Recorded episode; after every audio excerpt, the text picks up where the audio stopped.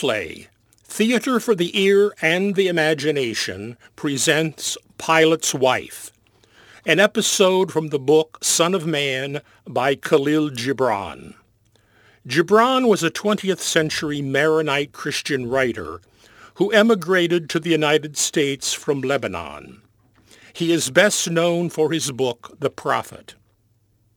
In Matthew twenty-seven nineteen, Pilate's wife, because of a dream she has had, begs Pilate not to have anything to do with the accusations against Jesus.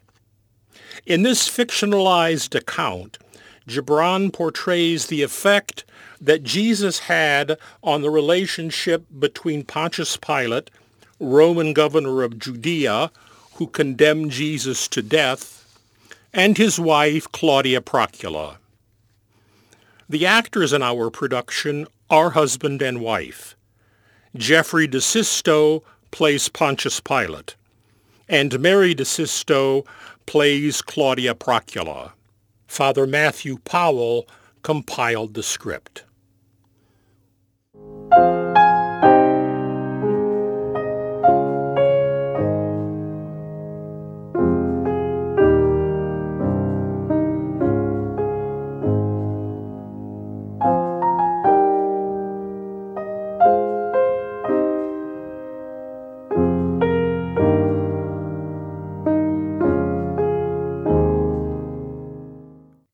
My wife spoke of Jesus many times before he was brought before me, but I was not concerned. My wife is a dreamer, and she is given, like so many Roman women of her rank, to Eastern cults and rituals. And these cults are dangerous to the empire, and when they find a path to the hearts of our women, they become destructive. As for Jesus, I never saw the man before he was delivered up to me as a malefactor, as an enemy of his own nation and of Rome. I was walking with my maidens in the groves outside of Jerusalem when I saw Jesus with a few men and women sitting about him. And he was speaking to them in a language which I only half understood. But one needs not a language to perceive a pillar of light, or a mountain of crystal. The heart knows what the tongue may never utter, and the ears may never hear.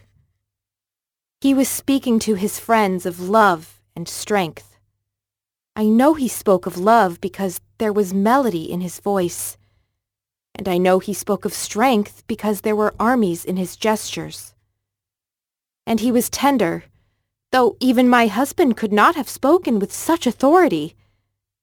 When he saw me passing by, he stopped speaking for a moment and looked kindly upon me.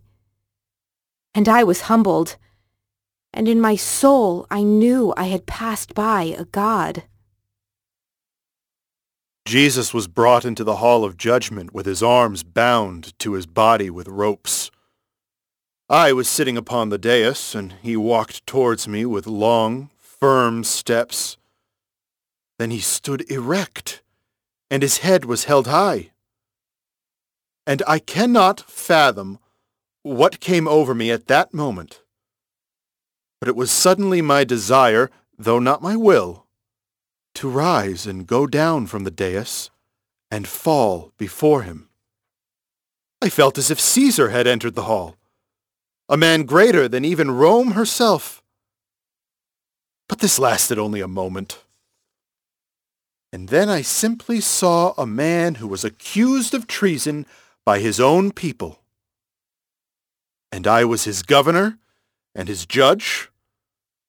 I questioned him, but he would not answer.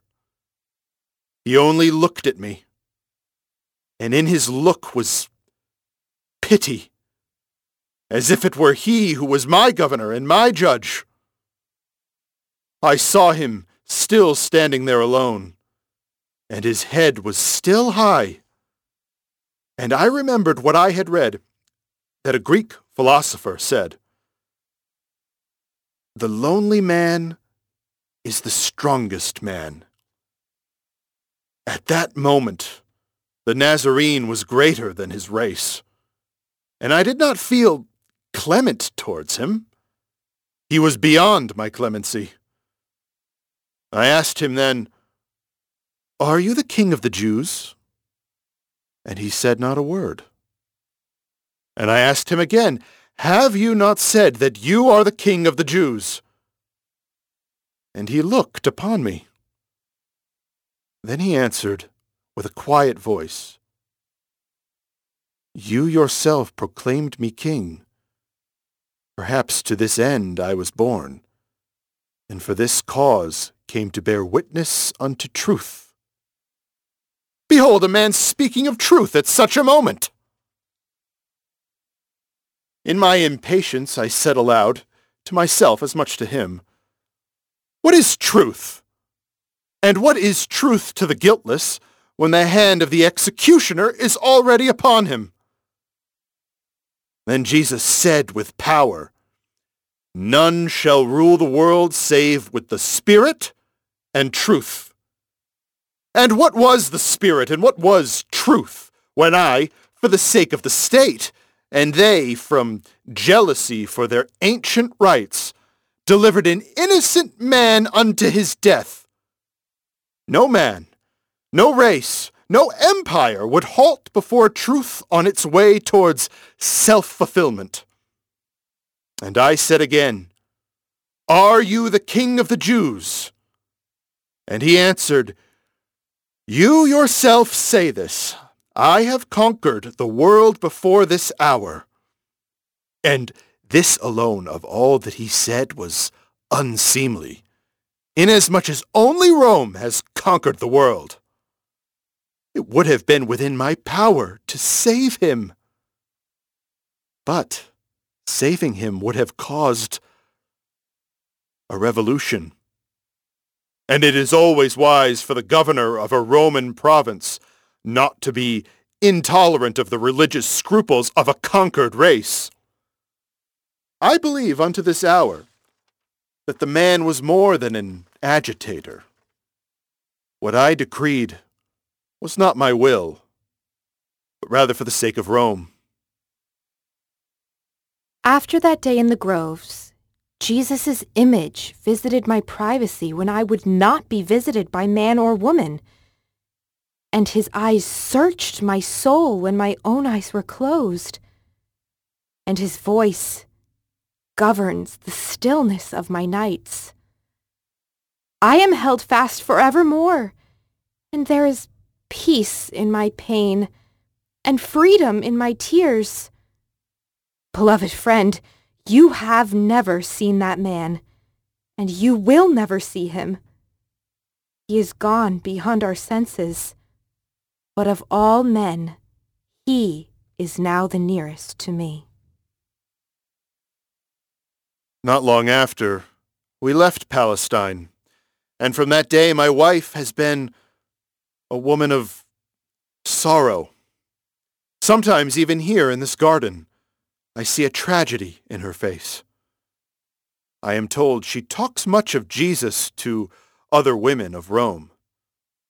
Behold, the man whose death I decreed returns from the world of shadows and enters into my own house.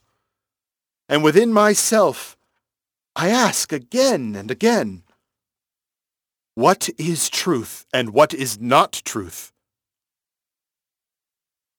Can it be that the Nazarene is conquering us in the quiet hours of the night? It should not indeed be so, for Rome must needs prevail against the nightmares of our wives.